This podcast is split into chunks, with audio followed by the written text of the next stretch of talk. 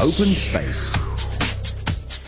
All right, moving on for tonight's open space, we are joined by students from Pentecostal Lam Hon Kwong School. Welcome, guys. So here they are introducing themselves. Hello, I'm Anson from Pentecostal Lam Hon Kwong School. My friends and I are going to share our views on fake products in China. All and right. both of us are from secondary four. Okay, and we also have. Yeah, and I'm Samuel, and I'm also involved in secondary four. Okay, how about the girls? Oh, I'm Justine, and um, I'm also in Form 4. Hi, I'm Chloe. I'm also in, at Asda. All right, so you're all Form 4 students, and we're all here to talk about fake products in China. Now, certainly, this is something that's really popular right now, or else you wouldn't be talking about it. Uh, but first of all, let's go through different kinds of products that you can find as fake products in China. Give us some examples. Well, China has become the factory of the world. Lots of countries relied on her to produce commercial items sold in a lower cost. Mm-hmm. However, apart from that, China has also become the main source of fake products, and they are harmful. What I concern is not the harm to the economy, but the harm to people, Yeah. human beings. In China, cases on food products and toy containing harmful chemicals were frequently reported. Some chemicals are even toxic. Hmm. A case was reported that 800,000 Barbie doll accessory manufactured in China showed the paint used on them contained lead after tests. Besides that, the Australian distributed toy known as Bindeez shaped from China, which was painted with a toxic chemical that sickened children. Right. Wow. Yeah. That's insane because you're thinking about toys. The person who is going to be closest to the toy would definitely be kids, sometimes even babies. And they're so vulnerable if something is toxic being used to produce a toy is definitely dangerous. Thank you for raising that. But we've also got a lot of other products aside from toys, right? Justine, what have you got for us? Yes, the fake products from mainland China are in extreme diversity. Um, from soy sauce to smartphones, some are indeed threatening to humans' life. Some are not worth buying, and one of these common fake products is electronic products. Hmm. Those fake electronic products are very cheap when compared to the real ones, but they are not reliable and sometimes dangerous. Right. Take mobile phones as an example. The appearance is nearly exactly the same as the real one, but internal components are not. Some functions may go wrong after being used for only a few days. Even worse is the battery is not properly manufactured. There have been cases that the battery exploded and the user was hurt. Oh, That's God. why most people prefer the real one. Right, definitely. Well, of course, when it comes to electronics, some things like a phone or anything that you want to keep close to you, you want to make sure that it's safe.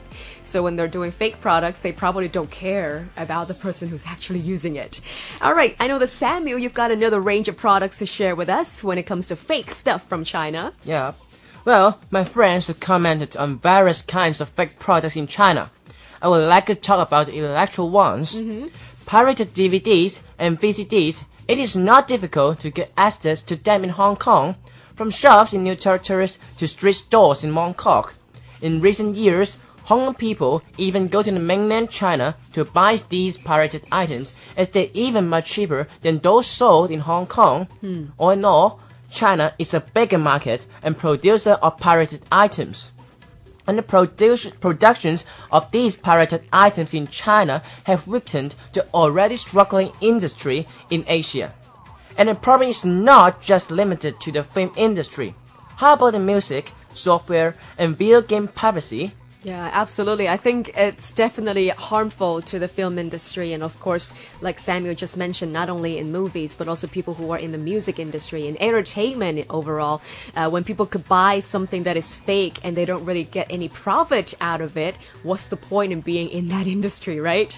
Okay, now as we're talking about all these fake products that you can find in China or even all over the world, this is an international problem, and I know that there's been a document, which is a very important document released from the US. And Chloe, you've got the details, right? Yes. Um, the U.S. Trade Representative Office released a list of notorious markets for counterfeit and pirated goods. They mentioned that in China, there were lots of websites or places which sell the fake products.